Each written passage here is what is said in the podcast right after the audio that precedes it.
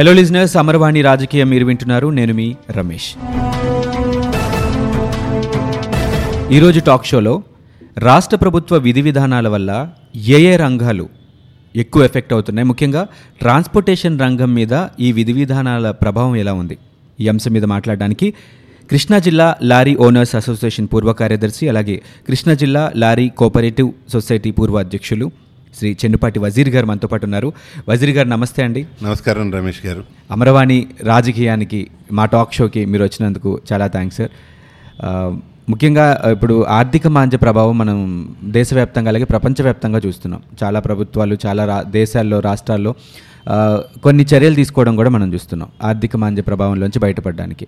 అయితే ఈ నేపథ్యంలో వ్యవసాయ ఆధారిత రాష్ట్రంగా ఉన్న మన ఆంధ్రప్రదేశ్లో రాష్ట్ర ప్రభుత్వ విధానాలు కానివ్వండి లేకపోతే కేంద్ర ప్రభుత్వ విధానాల వల్ల కానివ్వండి కొంత ప్రభావం అయితే ఉంది. దాదాపు అన్ని రంగాల్లో కూడా ఆ ప్రభావం ఉందనే చెప్పాలి. అయితే అన్ని రంగాల్లో కూడా కీలకంగా ఉండే ట్రాన్స్పోర్టేషన్ రంగం కూడా ఈ ప్రభావానికి గురైంది అనేది మనం వింటున్నాం న్యూస్ కూడా చూస్తున్నాం. సో ఈ ట్రాన్స్పోర్టేషన్ రంగానికి చాలా దగ్గరగా పనిచేశారు మీరు. ఈ ట్రాన్స్పోర్టేషన్ రంగంలో చాలా సంవత్సరాలు మీకు అనుభవం ఉంది. మీరు చెప్పండి సార్ ఈ ట్రాన్స్పోర్టేషన్ రంగం మీద ఇప్పుడు ప్రస్తుతం ఎలాంటి ప్రభావం ఉంది? దాని నుంచి మనం బయటపడాలంటే ఎలాంటి పనులు చేయాలని అంటారు? ముందుగా ప్రేక్షక మహాశయులందరికీ నమస్కారం. కృష్ణా జిల్లా లారీ ఓనర్స్ అసోసియేషను కృష్ణా జిల్లా లారీ పరిశ్రమ. దేశంలోనే ఒక పెద్ద భూమిక ప్లే ప్లే చేసింది. ఇక్కడ ఎప్పటి నుంచో లారీ పరిశ్రమకి పెద్దపీట వేయటం జరిగింది. ఇక్కడ ఆసియాలోనే చాలా పెద్దదైనటువంటి మనకి ఆటోమొబైల్ ఇండస్ట్రీకి సంబంధించినటువంటి ఆటోనగర్ ఉంది జవహర్ ఆటోనగర్ ఇంత ప్రధానంగా ఉన్నటువంటి ఈ ఇండస్ట్రీ మ్మ్. ఈ సంవత్సరంలో చాలా పెద్ద ఒడిదుడుకులకి లోనై ఉంది దీంట్లో ప్రధానంగా ఏంటంటే దేశంలో ఉన్నటువంటి ఆర్థిక మాంద్యం వల్ల మ్మ్. కానీ లేకపోతే రాష్ట్రంలో తీసుకుంటున్నటువంటి నిర్ణయాల వల్ల కానీ. ఈ పరిశ్రమ ఎలా దెబ్బతింది అనేది Hmm. మీకు నేను చెప్పదలుచుకున్నాను ఓకే సార్ ఒకటి ఏంటంటే నేను ఈ పరిశ్రమలోకి వచ్చి మ్మ్. దాదాపు ఈ వ్యాపారంలోకి ఇచ్చి యాభై సంవత్సరాలైంది మ్మ్. ఈ యాభై సంవత్సరాల్లో ఎన్నోసార్లు నేను ఒడిదుడుకులు ఫేస్ చేసి ఉన్నాను. ఎన్నిసార్లు ఈ ఒడిదుడుకులు వచ్చినా. ఎప్పుడు కూడా నా ఫ్లీట్లో ఎప్పుడు కూడా లారీలు ఆపటం అనేది జరగలేదు ఓకే ఎప్పుడు కూడా లారీలు. త్రూఅవుట్ ది ఇయర్ నడుపుతూనే వచ్చాం. మ్మ్. ఈ సంవత్సరం ఇక్కడ ఉన్నటువంటి పరిస్థితులకి నేను ఐదు లారీలు పక్కకి తీసి ఆఫ్ చేశాను. ఓకే నా టర్న్ ఓవర్లో ఒక లక్ష రూపాయలు ఎక్కువ కాదు. మ్మ్. కానీ నెలకి లక్ష రూపాయలు కూడా సేవ్ చేద్దాము అనేటువంటి పరిస్థితి నాకు కలిగింది అంటే ఇవాళ ఈ పరిశ్రమ ఎంత ఒడిదుడుకులకి లోనయింది అనేది మీ అందరికీ వివరించదలుచుకున్నాను. ఓకే సార్ మన ఉభయ రాష్ట్రాలు కలిసి ఉన్నప్పుడు మ్మ్. దాదాపు ఐదు లక్షల రవాణా వాహనాలు మనకున్నాయి. ఓకే. ఇప్పుడు రాష్ట్రం విడిపోయిన తర్వాత మన రాష్ట్రంలో ఆంధ్రప్రదేశ్లో మూడు లక్షల రవాణా వాహనాలు ఏ సైజు అయినా కానీ మనకున్నాయి. ఓకే. ఇవన్నీ కూడా ఈ రోజున చాలా వెహికల్స్ కొత్త వెహికల్స్ అయితే ఫైనాన్సర్స్కి అప్పచెప్పేసేటువంటి పరిస్థితి వచ్చింది. మ్మ్. చాలామంది కూడాను లారీలు అమ్మేసుకోవటం కానీ లేకపోతే ఫైనాన్షియల్స్కి అప్పచెప్పేయటం కానీ లేకపోతే ఫైనాన్షియల్స్ సీజ్ చేయటం కానీ జరుగుతూ వస్తుంది. దీనికన్నిటికి కారణాలు ఏంటనేది మనం ఒకసారి కూలంకషంగా ఆలోచిద్దాం. Okay sir. దేశంలో ఉన్నటువంటి ఆర్థిక ఆర్థిక మాంద్యం వల్ల. కొన్ని లారీలు దెబ్బతింటే మన రాష్ట్రంలో తీసుకున్న ఇసుక పాలసీ మూలంగా రాష్ట్ర మీదే ఆధారపడి ఉన్నటువంటి ఎన్నో లారీలు ఎంతోమంది ఓనర్లు నష్టాల బారిన పడిపోయారు. దీంట్లో మనం ప్రధానంగా చూస్తే ఇసుకే కదా అని మనం అనుకుంటాం. ఇసుక చుట్టూరా ఉన్నటువంటి ఎంతో ఇండస్ట్రీ దెబ్బతినిపోయింది. ఓకే. ఒక కాంక్రీట్ తయారు చేయాలి అని అంటే దానికి ఇసుక కావాలి. సిమెంట్ కావాలి ఐరన్ కావాలి. వీటన్నిటినీ సమకూర్చుకుంటేనే మనం చేయగలం. ఇసుక లేకపోతే కాంక్రీట్ తయారవుతుంది అవ్వదు. అందుకని ఇసుక లేకపోవటం వల్ల సిమెంట్ ఇండస్ట్రీ మూతపడింది అట్లాగే ఐరన్ ఇండస్ట్రీ. మూతపడింది అట్లాగే ఈ కంకర తయారు చేసేటువంటి ఇండస్ట్రీస్ క్రషర్స్ అంటాం మనం అవి కూడా మూతపడే పరిస్థితి వచ్చింది. ఎంటైర్ రియల్ ఎస్టేట్ అండ్ మొత్తం దీని మూలంగా జరిగింది ఏంటంటే రియల్ ఎస్టేట్ పూర్తిగా కుదేలైపోయింది. అవును. ఎందుకు కుదేలైపోయింది? కాస్ట్ ఆఫ్ ది ప్రోడక్ట్ అంటే ఒక బిల్డింగ్ కట్టడానికి అయ్యేటువంటి ఖర్చు ఇసుక ఇవాళ ఒక పదిహేను వందల రూపాయలు ట్రాక్టర్ ఇసుక దొరికేది ఐదు వేల రూపాయలకి వెళ్ళిపోయింది అని అంటే ఏ కాస్ట్ ఆఫ్ ప్రొడక్షన్ ఎలా ఉంటుంది అనేది మీ అందరికీ అర్థమవుతూ ఉండుంటుంది. ఈ రకమైనటువంటి పరిస్థితుల్లో మనం చూడాల్సింది ఏంటంటే ఈ రాష్ట్రంలో ఒక కోటి మంది ఇసుక మూలంగా ఇసుక పాలసీ మూలంగా ఒక కోటి మంది Hmm. అది సిమెంట్ ఇండస్ట్రీ కార్మికులవని ఐరన్ ఇండస్ట్రీ కార్మికులవని కంకర ఇండస్ట్రీలో క్రషర్స్లో ఉన్నటువంటి కార్మికులు కానీ వీటన్నిటినీ మనం అనుకుంటాం. వీటికి మళ్ళీ బై ప్రోడక్ట్స్గా పంపించాల్సినటువంటి. రావాల్సినటువంటి ముడి పదార్థాలు కూడా ఎన్నో ఉన్నాయి. క్లింకర్ కానీ జిప్సమ్ కానీ సిమెంట్ ఇండస్ట్రీకి కావాలి అట్లాగే సున్నపు రాయి కావాలి అట్లాగే ఆ పరిశ్రమని నడిపించడానికి బొగ్గు కావాలి. మన సింగరేణి కాలరీస్ నుంచి ఆ బొగ్గు వస్తుంది. ఆ బొగ్గు కావాలి. అట్లాగే ఐరన్ ఇండస్ట్రీలోకి వచ్చేసరికి పెద్ద పెద్ద ఐరన్ ఓరు మైన్స్ నుంచి ఐరన్ ఓర్ రావాలి. అట్లాగే స్క్రాప్ ఐరన్ రావాలి. ఇవన్నీ కూడా ఇవాళ రవాణా పూర్తిగా తగ్గిపోయినటువంటి పరిస్థితులు. అవును. ఈ తగ్గిపోయిన పరిస్థితుల్లో ఎంతమంది కార్మికులు ఎఫెక్ట్ అయ్యారనేది మీరు చూడాలి. మనకి ఇవాళ కనబడుతున్నటువంటి ఈ భవన నిర్మాణ కార్మికుల వరకే మనం అనుకుంటున్నాం. ఏ తాపీ మేస్తుల్లో ఒక రాడ్ బెండర్స్ సెంట్రింగ్ మేస్తుల్లో వీళ్ళ వరకే ఎఫెక్ట్ అయ్యారనుకుంటున్నాం. ఇది కాదు. వీళ్ళతో పాటు కొన్ని లక్షల మంది ఇండస్ట్రీస్లో పనిచేస్తున్నటువంటి సిమెంటు ఐరన్ కంకర ఇట్లా ఇండస్ట్రీస్లో పనిచేస్తున్నటువంటి కార్మికులు కూడా అట్లాగే ఇసుక తీసేటువంటి మ- మన నదుల్లోంచి తీసుకొచ్చేటువంటి చోట కూడా కార్మికులకి బోల్డంత పని కోల్పోయారు. అంటే ఈ రాష్ట్రంలో ఒక కోటి మంది జనాభా ఈ ఇసుక పాలసీ రాంగ్ పాలసీ వల్ల కోటి మంది ఎఫెక్ట్ అయ్యారు. ఒక్క ఇసుక విధానం ఐదు కోట్ల జనాభాలో ఇరవై శాతం జనాభా ఇరవై ఇరవై శాతం జనాభాకి ఎఫెక్ట్ అవుతే ఈ రాష్ట్ర ఆర్థిక పరిస్థితి ఎలా ఉంటుంది? వీళ్ళు ఖర్చు చేసేటువంటి ఖర్చు మూలంగానే కదా రాష్ట్రానికి ట్యాక్స్ రెవెన్యూ వచ్చేది. ఆ ట్యాక్స్ రెవెన్యూ ఇవాళ చూసుకుంటే రెండు వందల ఇరవై కోట్ల రూపాయలు రెండు వేల పద్దెనిమిదికి రెండు వేల పంతొమ్మిదికి చూసుకుంటే రెండు వందల ఇరవై కోట్లు తగ్గింది అని గణాంకాలు చెప్తున్నాయి. వీటన్నిటి మీద ఆధారపడి ఇండస్ట్రీస్ మీద ఆధారపడి ఉన్నటువంటి లారీ పరిశ్రమ మొత్తం ఎండ్ పాయింట్లో ఉంటుంది.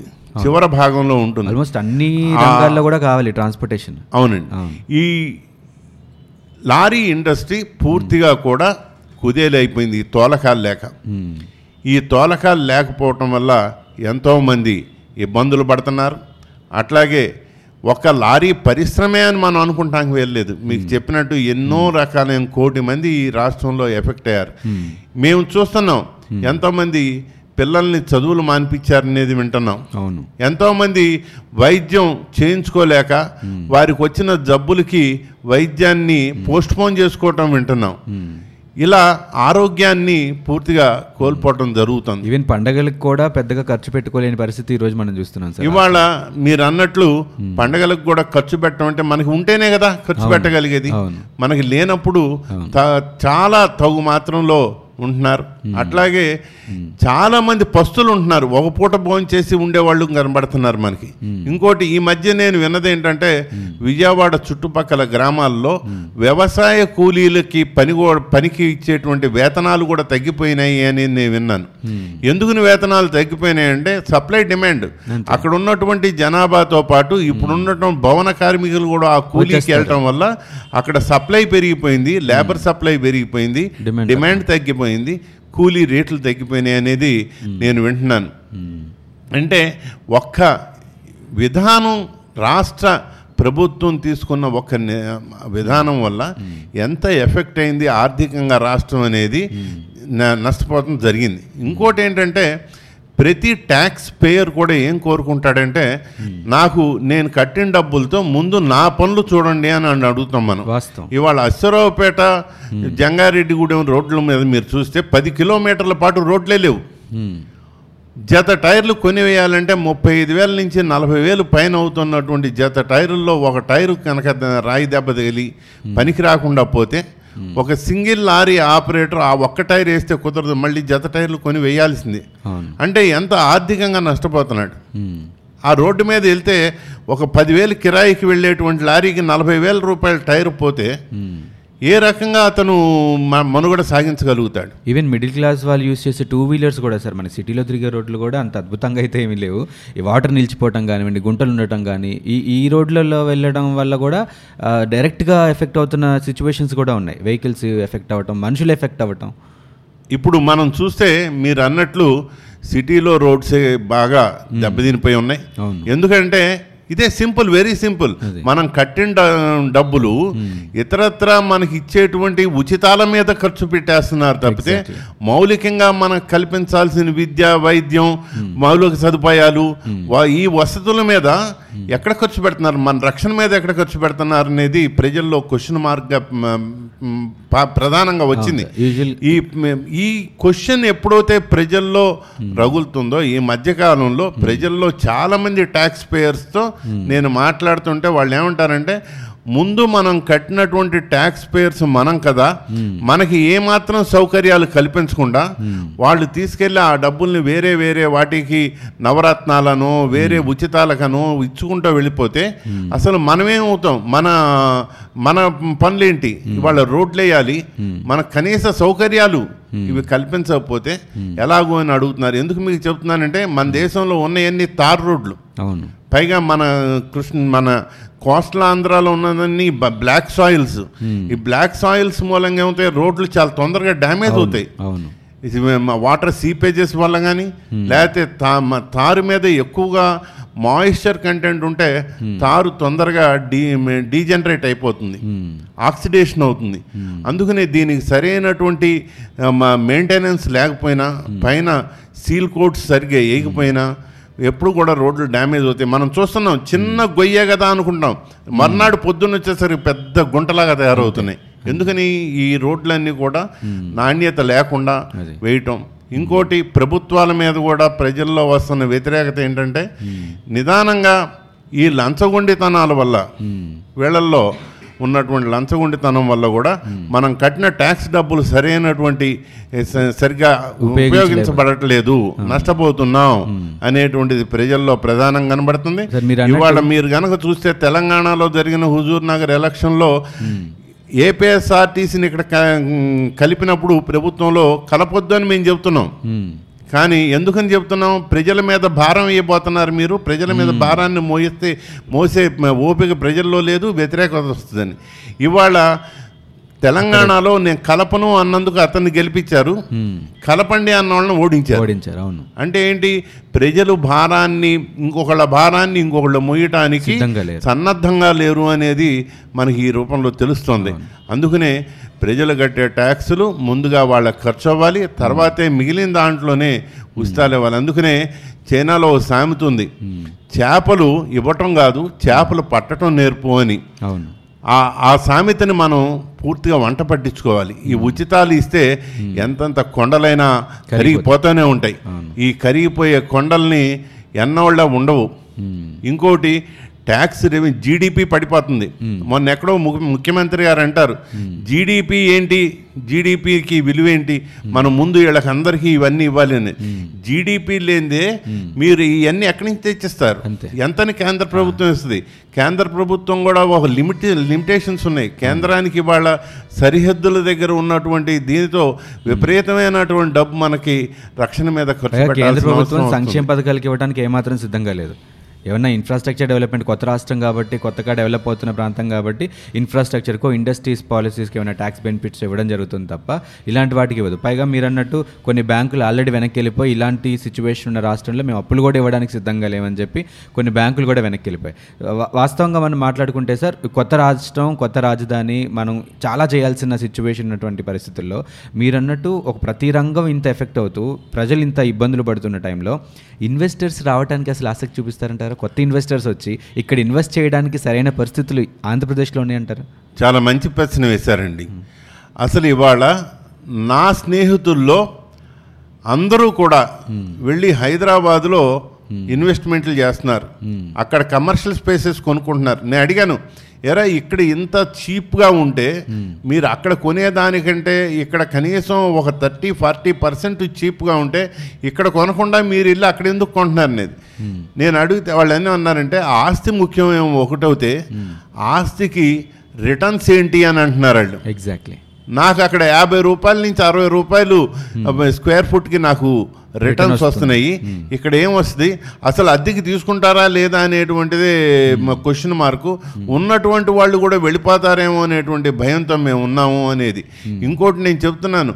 ఇట్లా గనక ఇన్వెస్టర్స్ కాన్ఫిడెన్స్ దెబ్బతినిపోతే ఈ ప్రపంచంలో మీరు ఏ దేశమైనా తీసుకోండి. రియల్ ఎస్టేట్ మీదే మొత్తం ఆధారపడి ఉంది రియల్ ఎస్టేట్ అంటే పొలాలు అమ్ముకోవటం కాదు స్థలాలు అమ్ముకోవటం కాదు బిల్డింగ్లు కట్టడం కాదు. దాని మీద ఉన్నటువంటి ఎన్నో. ఇండస్ట్రీస్. దాని మీద బతికేటువంటి లక్షలాది కోట్లాది జనం. వాళ్ళు ముఖ్యం. మనకి ఇక్కడ బిల్డింగ్లు కట్టారా? లేకపోతే అవి కట్టారనే కదా.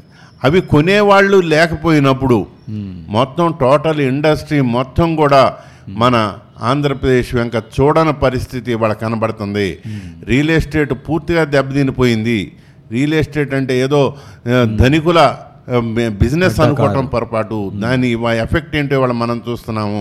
తాపీ మేస్తులు కానీ ఇతరత్ర కార్మికులు కానీ భవన నిర్మాణ కార్మికులు కానీ ఇండస్ట్రీస్ కార్మికులు కానీ ఉద్యోగాలు కోల్పోతున్నారు ఉపాధి కోల్పోతున్నారు. ఎంతమందికో ఇంట్లో కూర్చోబెట్టి భోజనం పెట్టలేం. మనం వాళ్ళకి పని చూపించగలం. పని చూపించగలిగితే.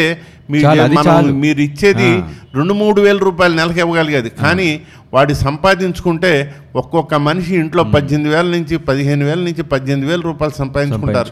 ఇద్దరు మనుషులు పనికి వెళ్తే నెలకి ముప్పై వేల రూపాయలు సంపాదించుకుంటున్నటువంటి కూలీ నాలీ చేసుకునేటువంటి జనాల్లో ముప్పై వేలు సంపాదించుకునే వాళ్ళని నేను గమనిస్తున్నాను.